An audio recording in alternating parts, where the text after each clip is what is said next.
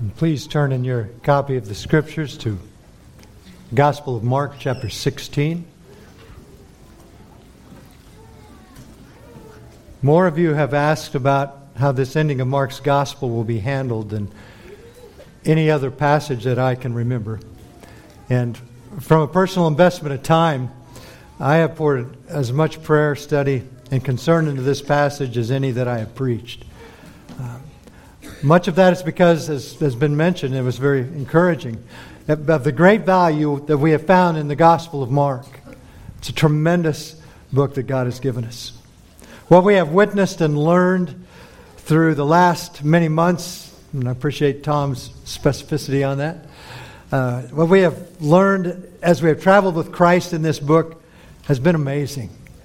Who He is, what He has done, this God that we serve. The Gospel of Mark, as well as the rest of God's Word, is an invaluable gift. As we begin this morning, I want to present some of the unequaled evidence believers have for confidence that this Bible that we have is the Word of God. Our church statement of faith begins with this statement We believe in the full and verbal inspiration of the entire Old Testament and New Testament as being in themselves, in their original documents, the complete Word of God. We also believe that the Old and New Testaments are infallible and inerrant, giving the only sufficient rule for faith and practice. Have you ever wondered why we would say such a thing? Have you ever, has anyone here been challenged about why you believe? Why you believe this English copy of an ancient document is actually the Word of God, Word from God. If you haven't, you will be, unless you hide your faith as a, as a secret disciple. You will have to face that at some time, and what would you say? How would you respond to that? Well, I would suggest that you would begin with what Scripture says of itself.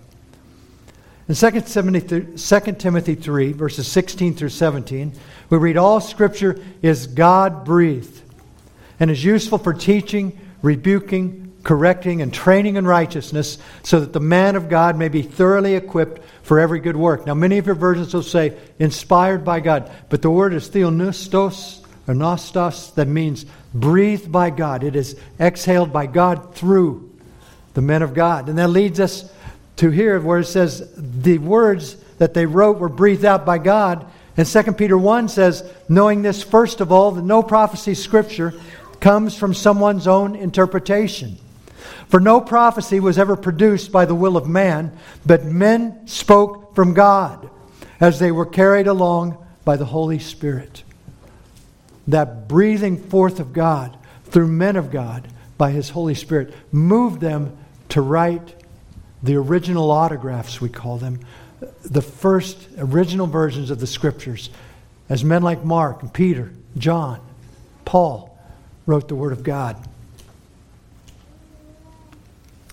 Now, some of you are probably thinking that is kind of circular. That's self authenticating, and it is. Such a self authenticating claim may be and is written in other religious documents besides the Bible. But the ontological fact that the Bible is God's Word places it in authority to declare this. It will not become God's Word, the inerrant and sufficient authority over all the universe, only if man discovers or agrees that it is. That would give man authority over Scripture to grant authority to Scripture. Man does not have that place. However, whether man agrees that the Bible is God's authoritative word, or discovers that it is, or obeys it as it is, does not change for one moment the reality that it is God's authoritative word. It needs no validating authority. It simply is the authority that God has given. But because it is living and powerful, from Hebrews 4, it confirms its authority on a supernatural level far superior to any document that has ever existed.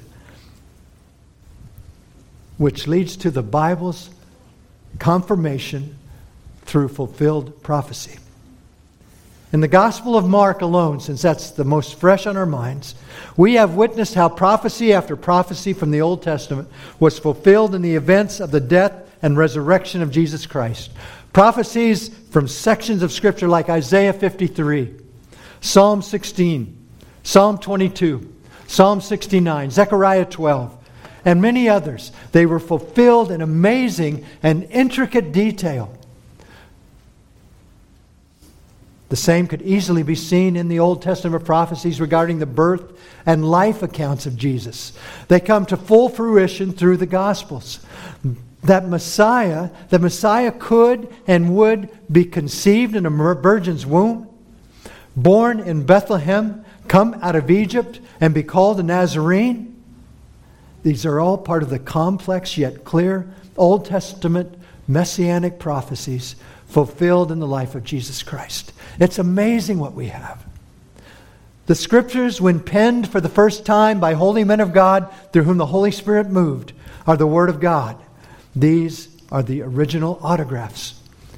But what about the reliability of the written text that you have in your lap or in your hands?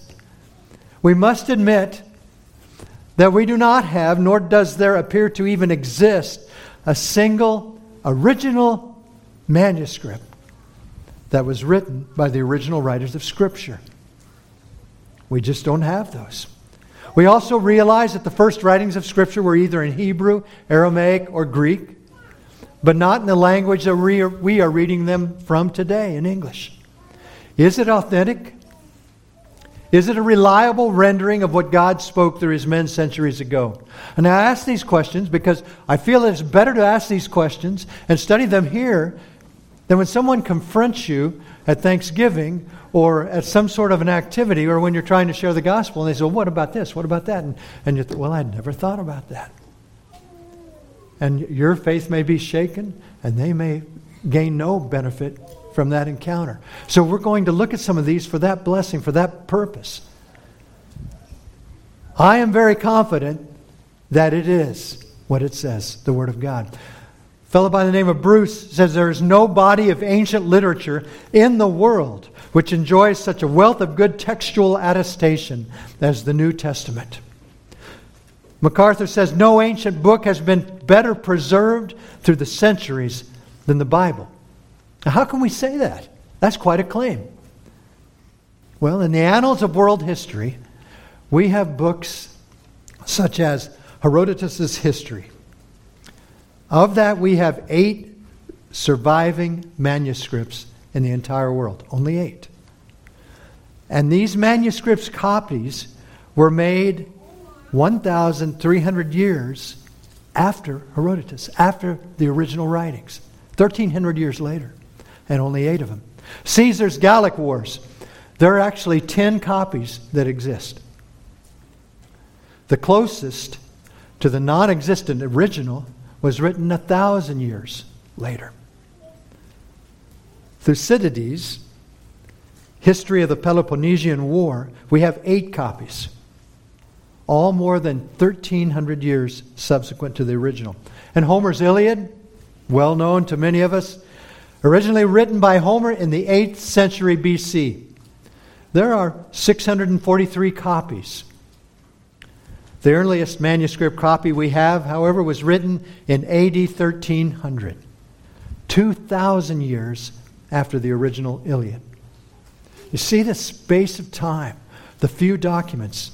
Let me tell you this about the New Testament. On the other hand, the New Testament has more than 5,000 ancient Greek manuscripts including pieces as small as a little postage stamp to entire New Testaments. And here are just a few of those Codex Sinaiticus. Now, Codex simply means it is a bound book rather than a rolled scroll. It is a bound book, the Codex Sinaiticus. It was written in the middle fourth century. That would be sometime like around 350 AD. Perhaps 300 or less years after the original. It includes almost all of the Old and New Testament, and it was discovered in 1859 at the monastery of St. Catherine on Mount Sinai. Codex Vaticanus. It holds about half of the Old Testament books and all of the New Testament. It was written in the second half of the fourth century, maybe we would say around 375 AD. Vaticanus was found in the Vatican Library in 1475. Somebody came upon it in the library. And nobody knows when it was placed in there or who placed it there. There are also a large number of what we call papyri documents. Papyri is similar to paper. It is made from the leaves of the papyrus water plant, which grows along the Nile River in the Middle East, which would make sense where many of these documents were first written. Papyrus 52, or P52 as it is called, is much smaller than Vaticanus or Sinaiticus. It contains part of the Gospel of John and dates from 100 to 150 AD. Very nearly the time when John actually first wrote the original copy of the Gospel of John. The Bodmer Papyri includes the Gospels of John and Luke and was copied between AD 175 and 225. You see how close these are? Chester Beatty Papyri holds the four Gospels in the book of Acts and was copied in the AD 200s. Beyond that, we have what are called the, pri, the excuse me, the pre-Nicene fathers. These are writings from church fathers that were written in about the AD 325. In the prolific writings of these men, there are 32,000 references and quotes from the New Testament. When you take all of those references and quotations and bring them together and piece them in order, you have almost the entire New Testament in complete agreement with what we find in the Greek manuscripts.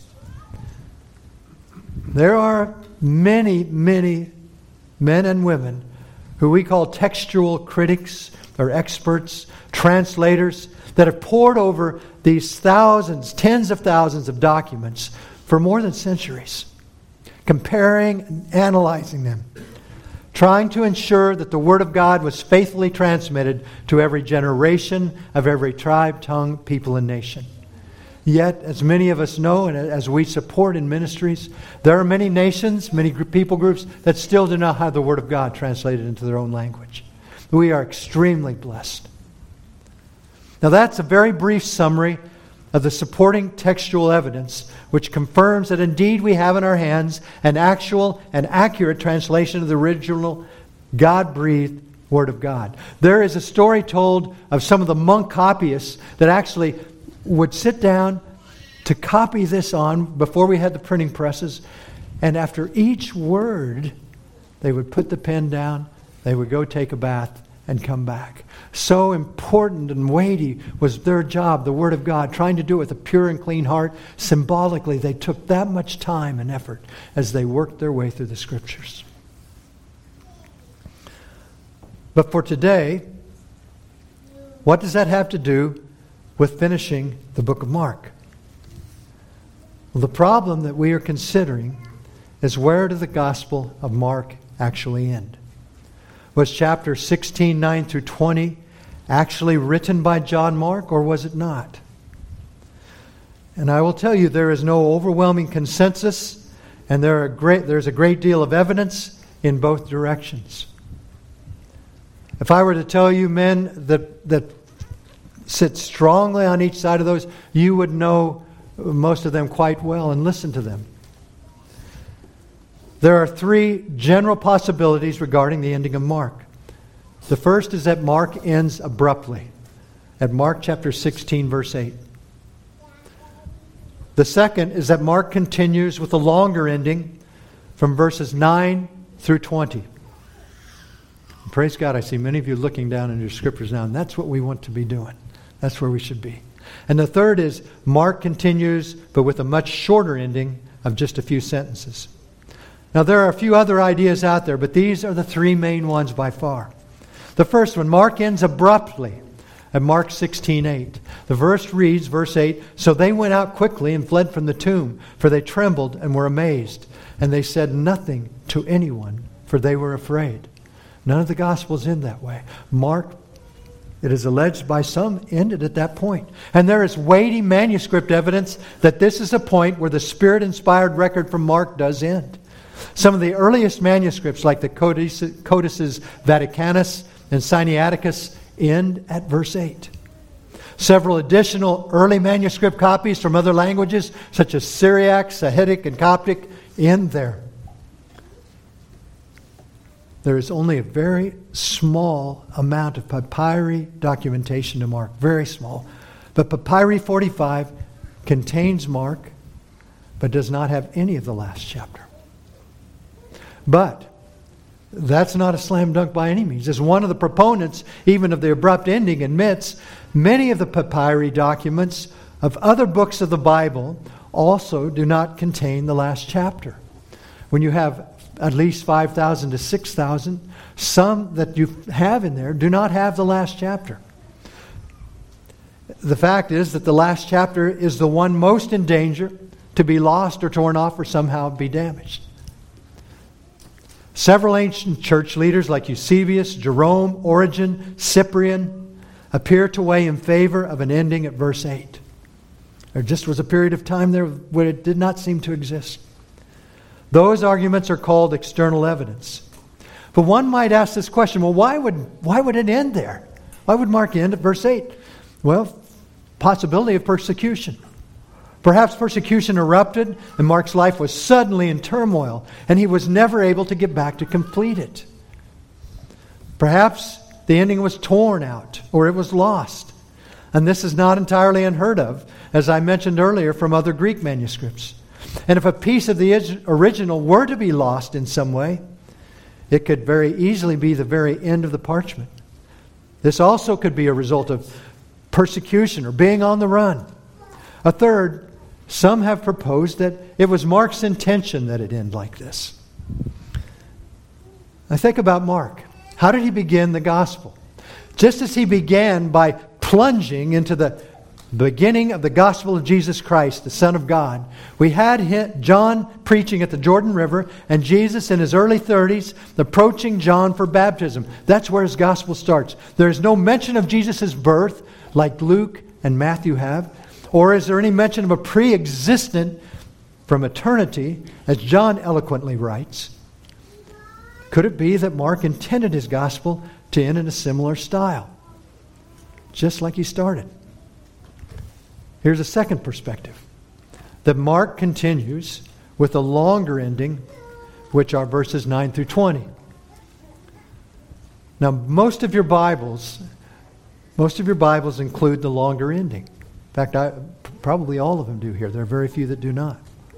And many of your Bibles will have verse 9 through 20 introduced and ended with brackets. In some versions, verses 9 through 20 are written in, in italics. And the footnotes or sidebars of many of the editions will read something like this. Some of the earliest manuscripts do not include 16, 9 through 20. Now, while this ending is missing in some significant early manuscripts like Vaticanus and Sinaiticus, it actually is contained in the great majority of early Greek manuscripts. In fact, one writer admits that more than 99% of the existing Greek manuscripts contain this longer ending of Mark. In other words, there are massively more early manuscripts that contain this longer ending or portion of it than those that stop abruptly at verse 8. But you must consider that being in the majority of anything does not ensure that you are right. You think of our forefathers who went into the promised land, the 12 spies, and they came back, and 10 out of the 12 said, We're not going to make it. Let's don't do it. Two didn't. The two were right. The majority does not necessarily mean that you're right. Because of the timing of a particular manuscript or the location where it was written, there may have been per- persecution and very limited opportunity to distribute it, so that an excellent copy may not have been able to see the light of day. At the same time, a manuscript not so carefully copied may have been in a time and a place where the public readily received and affirmed Christianity and therefore distributed it and copied it all the more. We have that in the change of, of where Christianity is and throughout history. A majority of the more recognized preachers of the last several decades have embraced the abrupt ending of Mark at verse 8. But there are several who do not. And some of these Bible scholars have given very effective arguments for Mark's longer ending. Interestingly, one of the stronger critics of the longer ending of Mark includes in their study Bible sidebar this comment they are lacking in Codex Sinaiticus and Codex Vaticanus, although nearly all other manuscripts of Mark contain them.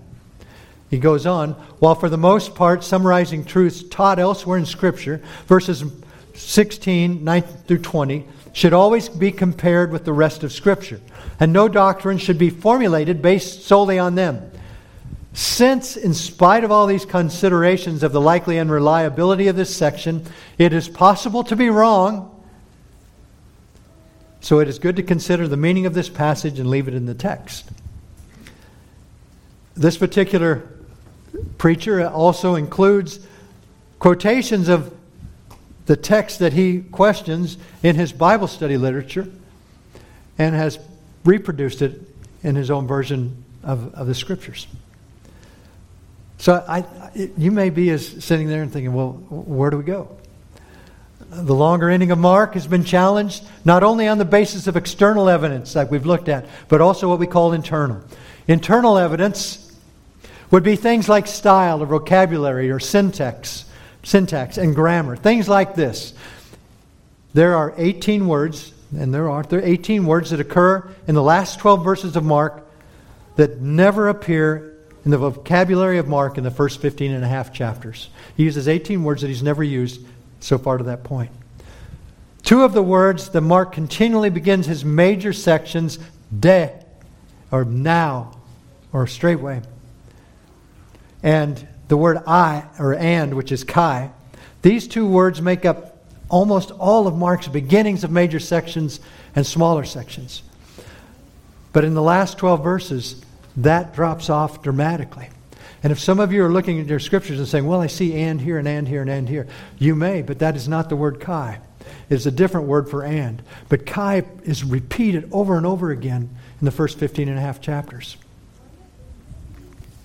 Another internal question is Mary Magdalene is introduced in chapter 16, verse 9, the beginning of this section. And does that seem a little bit odd that she's introduced as the one having seven demons cast out of her? Now, that would not seem odd, except she's already been introduced to us by Mark and has appeared in three times in verses in 16 in the last part of chapter 15. So, why does this introduce her and then describe this? There may be reasons. And individually, none of these would dispel it. But some of the scholars say collectively, they make them question. And these things are admittedly subjective, say many of the critics from both sides of this disagreement. Individually, they may not say much, but collectively, they raise questions. And the last option is Mark continues with a short ending. And that ending, some of your Bibles don't have that. It reads, But they reported briefly to Peter and those with him all that they had been told. And after this, Jesus himself sent out by means of them from east to west the sacred and imperishable proclamation of eternal salvation. Now, there is far less manuscript evidence for this, and it appears in far fewer publications of Scripture. It does not seem necessary to give it nearly as much recognition, so I didn't and we won't really spend much time there. So, where do we go with Mark chapter 16, verses 9 through 20? Understand, please, that neither side is saying, get rid of this portion of the Word of God. The question is whether the longer ending legitimately is part of the Holy Spirit inspired Gospel of Mark.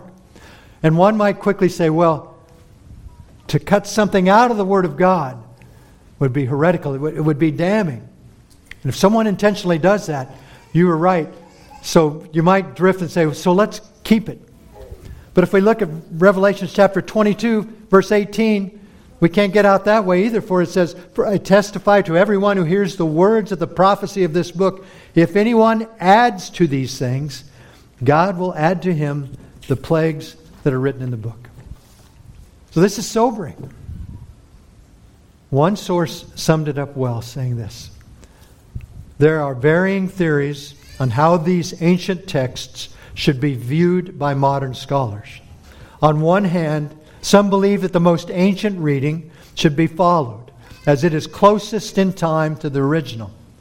On the other hand, some believe that the majority should rule, since there are thousands of ancient manuscripts that believe we should give precedence to the reading that is represented by the most documents. One issue that is sometimes raised against the majority viewpoint is that many of those documents were written very late, 900 to 1500 years later. The answer to this is that many of the early papyrus fragments support the majority reading. Additionally, the question has been raised if Vaticanus and Sinaiticus represent the original reading of the text, why are there so few manuscripts that follow their lead? If they were valued by the early church, you would expect to find many copies made from them, covering a wide period of history. What we actually find are few early manuscripts which agree with them, but then a disappearance of the text type as we progress through history. We're about ready to dig into the verses this morning. I do want to say if you ask, is there an official position by the elders on this verse? My answer is no, there is not. And if you were to say, is there a church official position on verses 9 through 20? We, we have not crafted that. My own conscience sits this way at this time. And, and I could say, well, I've read so many of these sources. Well, I haven't read nearly as many sources as all of the experts on both sides of the issue. And I never will. It is a serious issue for me. I've ordered two more books upon this that I want to get into it and dig because I'm very hungry to understand it.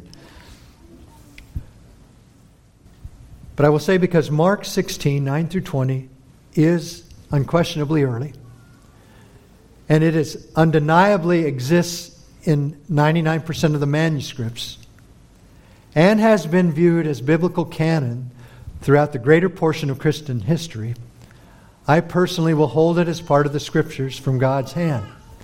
But I do not insist that it was written by Mark. I don't know. Let me tell you this we do not lose any fundamental truth of Scripture if Mark 16, 9 through 20 is not accepted. Nor do we add or alter those truths if it is accepted. And we're going to look at that here very quickly. Those who have in the past and those who presently preach these scriptures with confidence they are from the original hand of Mark are not in danger of heresy because of that. Nor do I think that they are right to criticize those who choose not to agree with them as being heretics. This study has really intrigued me. I do not take it lightly. Tomorrow, I will email to the church to the church list I have a link to a very insightful video that many of you have seen. It's from a man by the name of Voddie Baucham. And it's titled, Why I Choose to Believe the Bible. You will find it fascinating and helpful. I hope you will take time to look at that. Having said that, I hope that there are still some of you who are ready to look quickly at the longer ending of Mark chapter 16. There are at least three things we will observe in this account. It's an account of the testimonies of the risen Savior, Jesus Christ. And you will see as we go through this, everything that we will look here will be paralleled in other Gospels or in the book of Acts. First of all, we will see the unbelief of the testimony, the proclaiming of the testimony, secondly, and thirdly, establishing the testimony of the risen Savior Jesus. First of all, unbelief of the testimony. Verses 9 through 14. And here we begin in verses 9 through 11 the testimony of a woman named Mary. The testimony of Mary. Now, when he arose early on the first day of the week, he appeared first to Mary Magdalene, out of whom he had cast seven demons. In verses 9 through 14, now you will witness a pattern of three subjects repeated three times appeared, reported, or rebuked, and unbelief. Appeared, reported or rebuked, and unbelief. We begin with the appearance. When? This is important. It's on the first day of the week. Why? Why did he rise on the first day of the week? Why not the second or the third day? Why not take four or five days to really let it sink into his disciples and the followers that he was quite dead? On the other hand, why not take one day and show that death could not hold him down for more than a day? Well, here's why. Because when confronted by some of the scribes and Pharisees who said to Jesus, Teacher, we want to see a sign from you, Jesus answered and said to them, An evil and adulterous generation seeks after a sign, and no sign will be given to it except the sign of the prophet Jonah. For as Jonah was three days and three nights in the belly of the great fish, so will the Son of Man be three days and three nights in the heart of the earth. Then later in Matthew chapter 16, we have this time the Pharisees and Sadducees again testing Jesus, and they ask him again to show them a sign from heaven. And he says, A wicked and adulterous generation seeks after a sign, and no sign shall be given to it, except the sign of the prophet Jonah. And he left them and departed. Remember, Jewish days are counted from 6 p.m., 24 hours, to 6 p.m. the next afternoon or evening. Jesus was buried in that tomb before 6 p.m. on Friday. So he is buried that day at that time.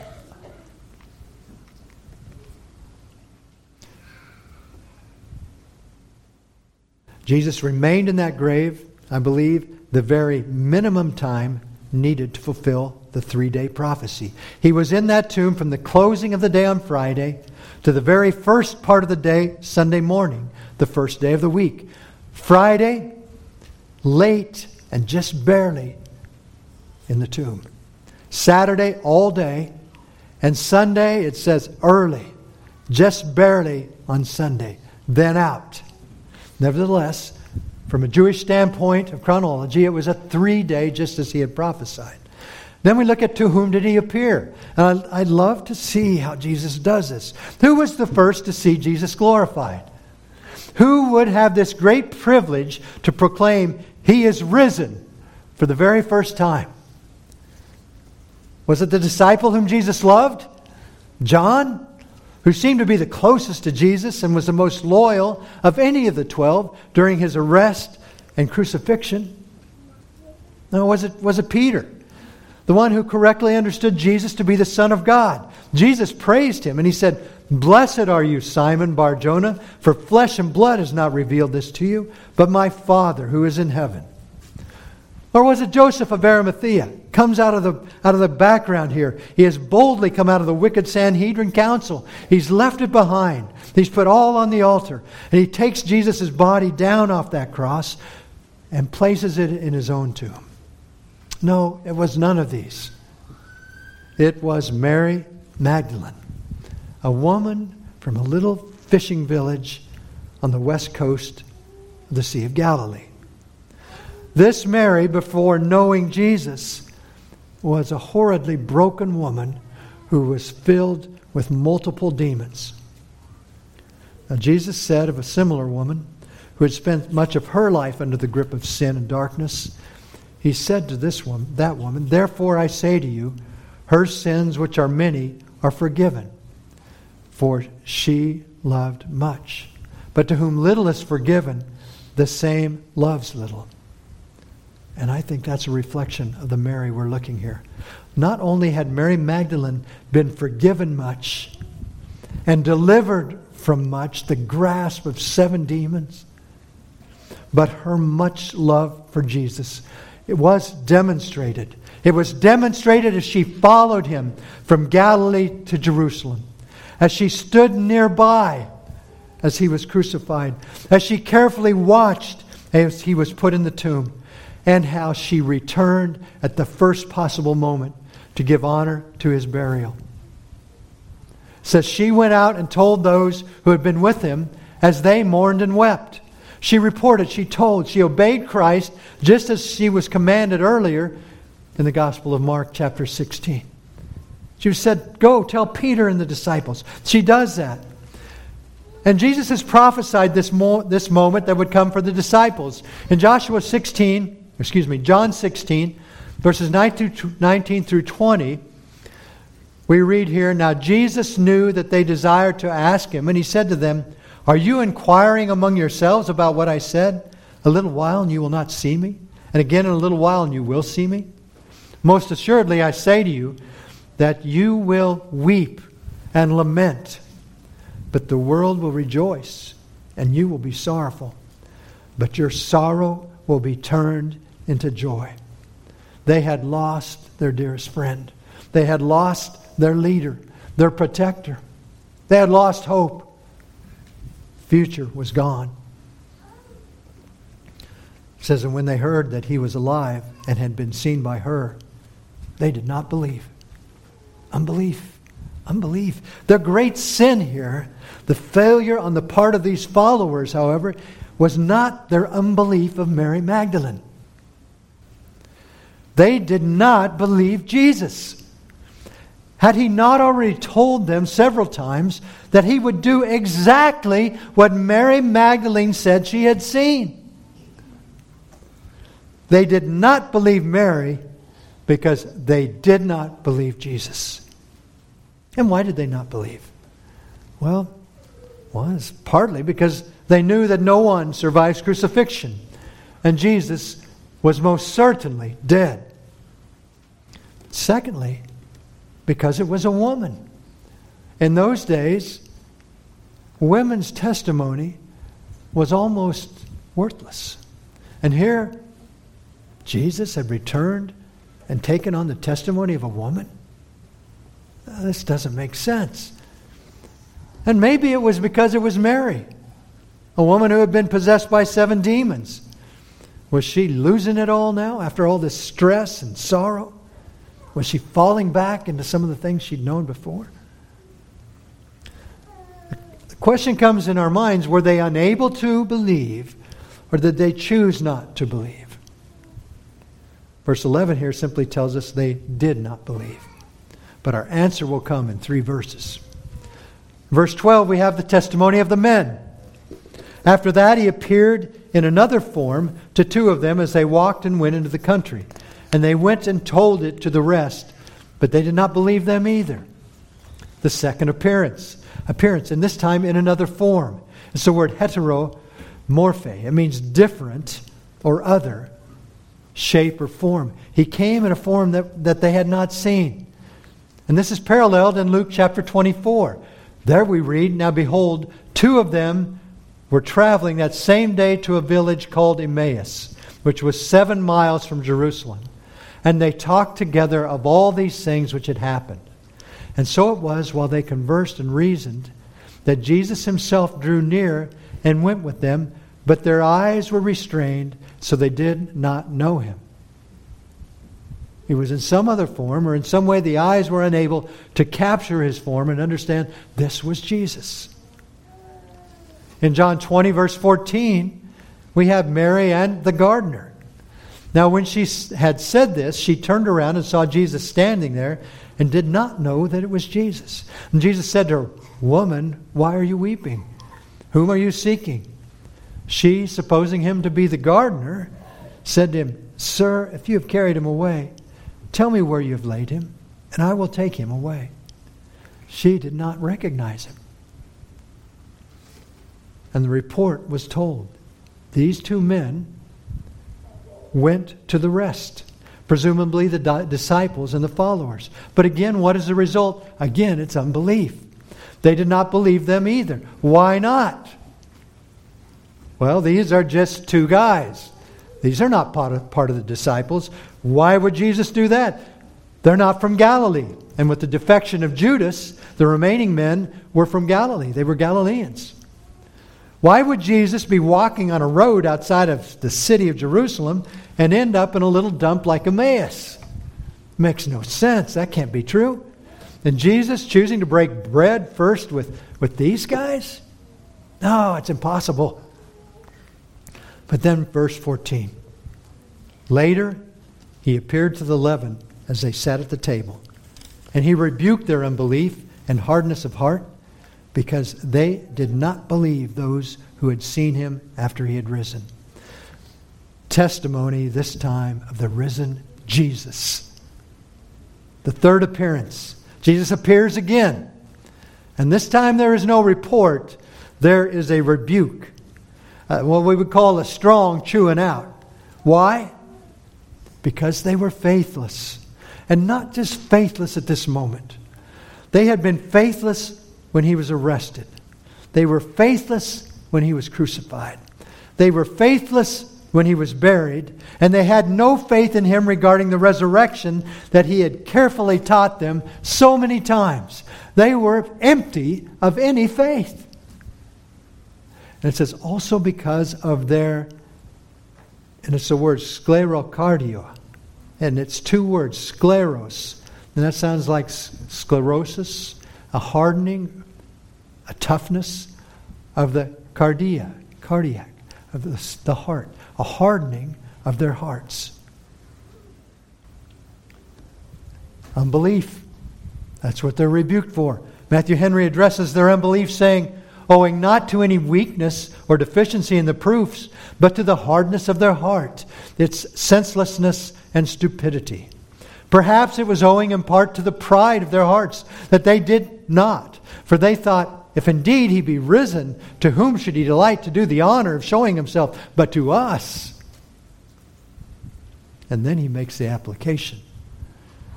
It will not suffice for an excuse of our infidelity in the great day of judgment to say, We did not see him after he was risen. For we ought to have believed the testimony of those who did see him. We will have no excuse. All of the excuses will melt before you as you stand before the Lord on that day when it is appointed unto men to die once and face judgment. And then in verses 15 through 18, we have proclamation of the testimony with the command to proclaim in verse 15. And he said to them, Go into all the world and preach the gospel to every creature. We have a compact command here that is very similar to the one that we call the Great Commission in Matthew 28. There we read in verse 19 Go, therefore, and make disciples of all nations, baptizing them in the name of the Father, and of the Son, and of the Holy Spirit, teaching them to observe all things that I have commanded you. And lo, I am with you always, even to the end of the age. Amen. So, verse 15 in Mark 16 begins with go. It's an action. Hebrews 6:23 warns what many of us fall into. It says that you do not become sluggish. Are you sluggish? Are you sluggish when you have been commanded to go and bring the gospel? Are you sluggish with bringing glory to Christ and giving him the honor, the thanks and the praise? Not simply here, this was glorious this morning, but will you do that in your place of work?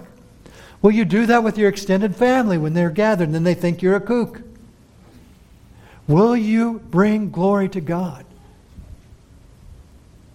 Will you praise Him at every opportunity? And says, Go into all the world. All the world. Enter to into every place on this planet. Leave no place unreached. Do we feel that responsibility that is there? Do we feel that responsibility enough to consider, may it be I, Lord? That needs to go, to leave sluggishness, and enter in to a field of harvest somewhere. Perhaps your neighborhood, perhaps South Wichita, perhaps Mexico, perhaps Nepal, or the Middle East, or China. Who knows? But go. Go.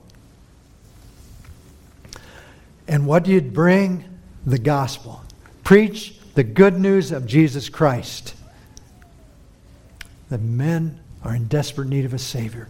And Jesus Christ is the way, the truth, and the life. We'll see that here in a moment.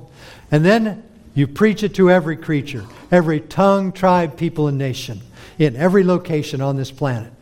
Then we have the command's content in verse 16. The command's content. He who believes and is baptized will be saved, but he who does not believe will be condemned. Some of you begin to choke at that when you see that because what are we talking about here? Let me assure you that if you believe, you will be saved. That's what the scripture tells us. This is not a command that requires baptism to be saved. If you believe and are baptized, you will be saved. If you are baptized and do not believe, you will be condemned. If you believe, you will not be condemned. We can take our brother, the thief on the cross. We can take probably many examples throughout history.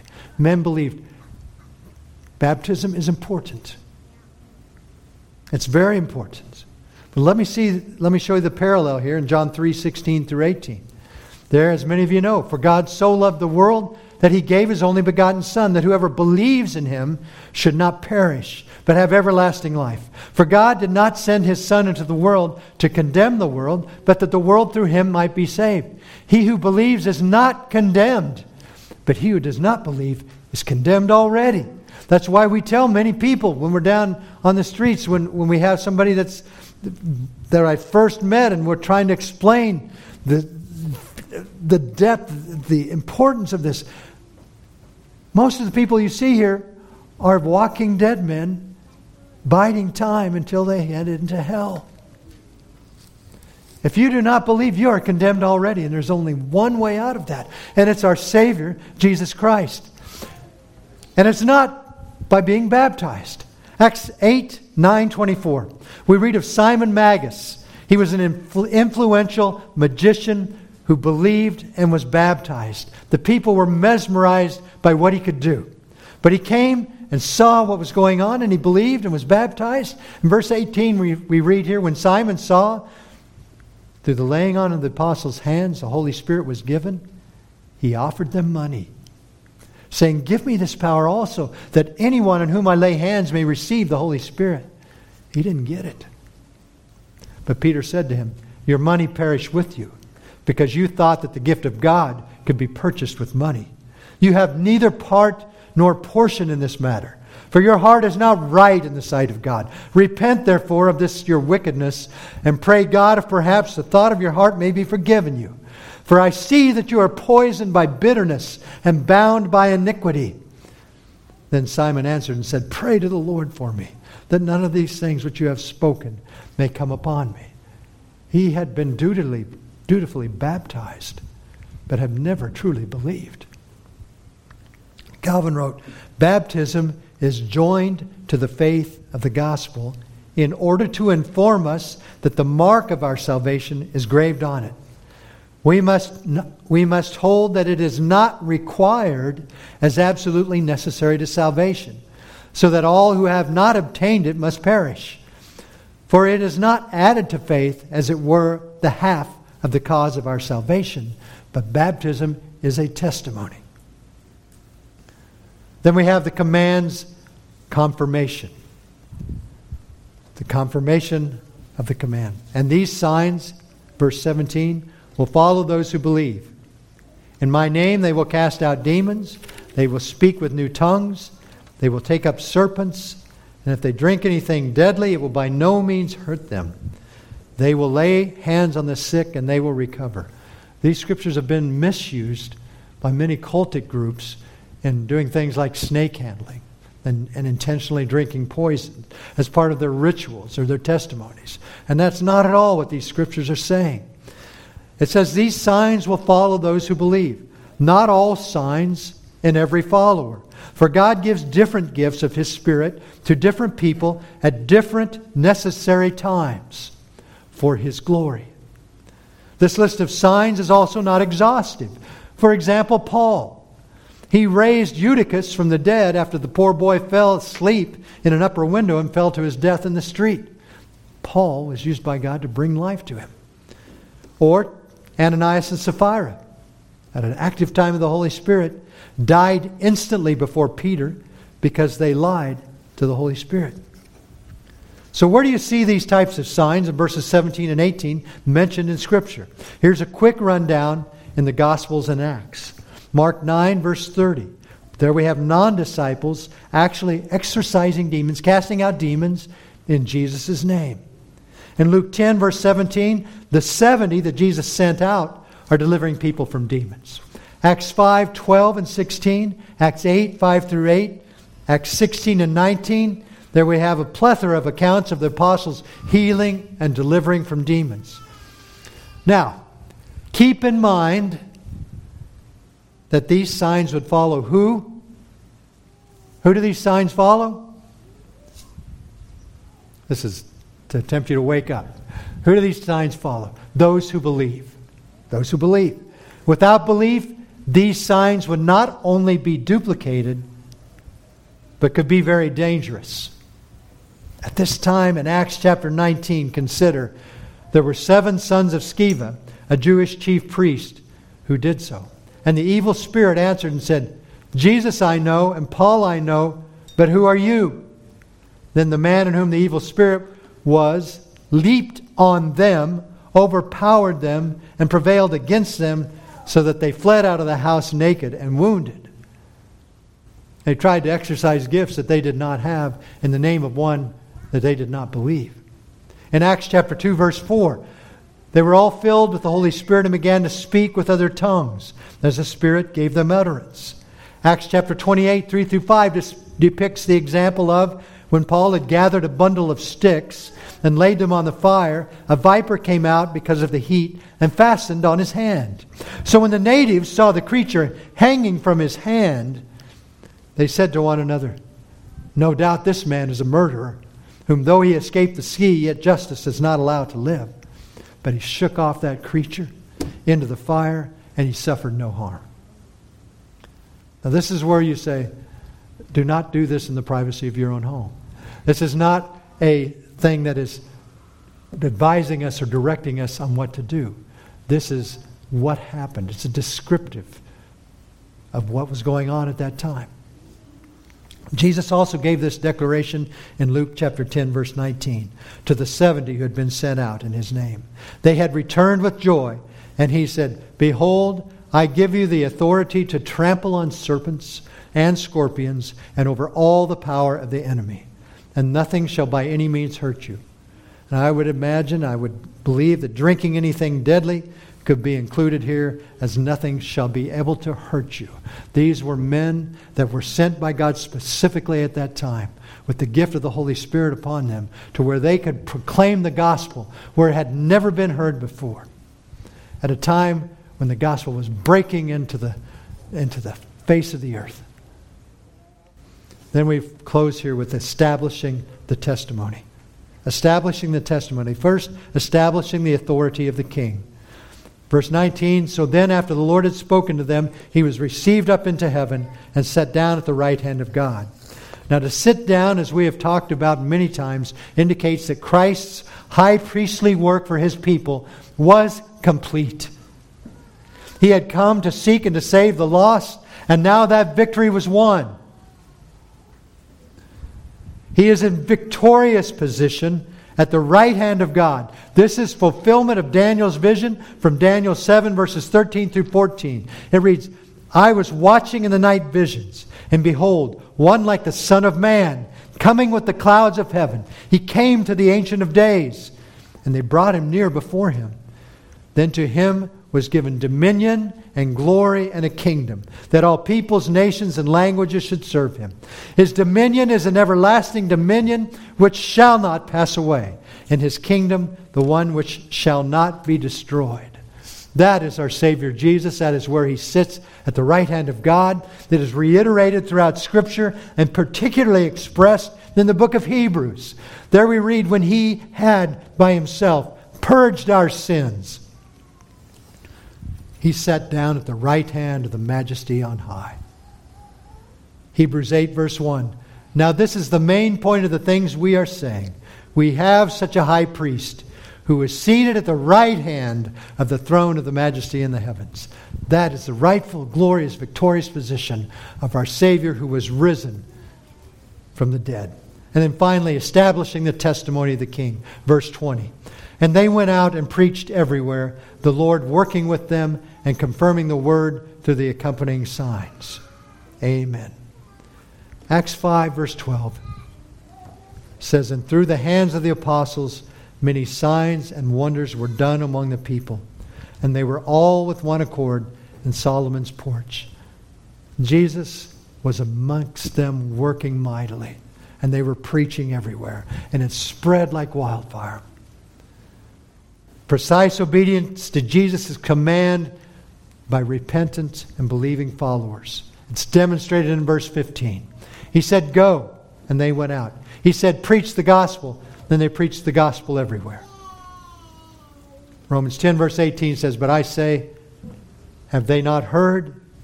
Yes, indeed, their sound has gone out to all the earth, and their words to the end of the world.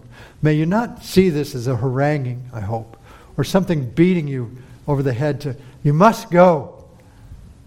You read this verse. Their sound has gone out to all the earth, and their words to the end of the world. Do you not want to be included in that?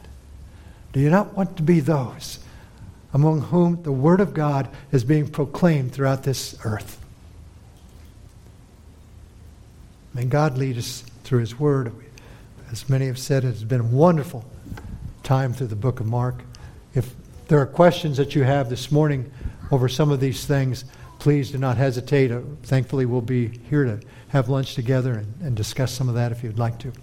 But I pray that God will use you this week, that this be a time where the name of Christ will be proclaimed throughout this city, this county, and those around us. Let's pray. Heavenly Father, we thank you for your glorious word. Father, there are sometimes things here that are just so magnificent, so glorious that we can't really begin to see it as it is. This idea of you being seated, risen, and seated at the right hand of God. What power, what majesty, what infinity.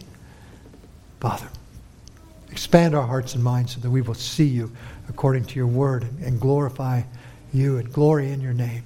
Please use my brothers and sisters this week as we go forth into this world in which you've placed us. We had many praises this morning.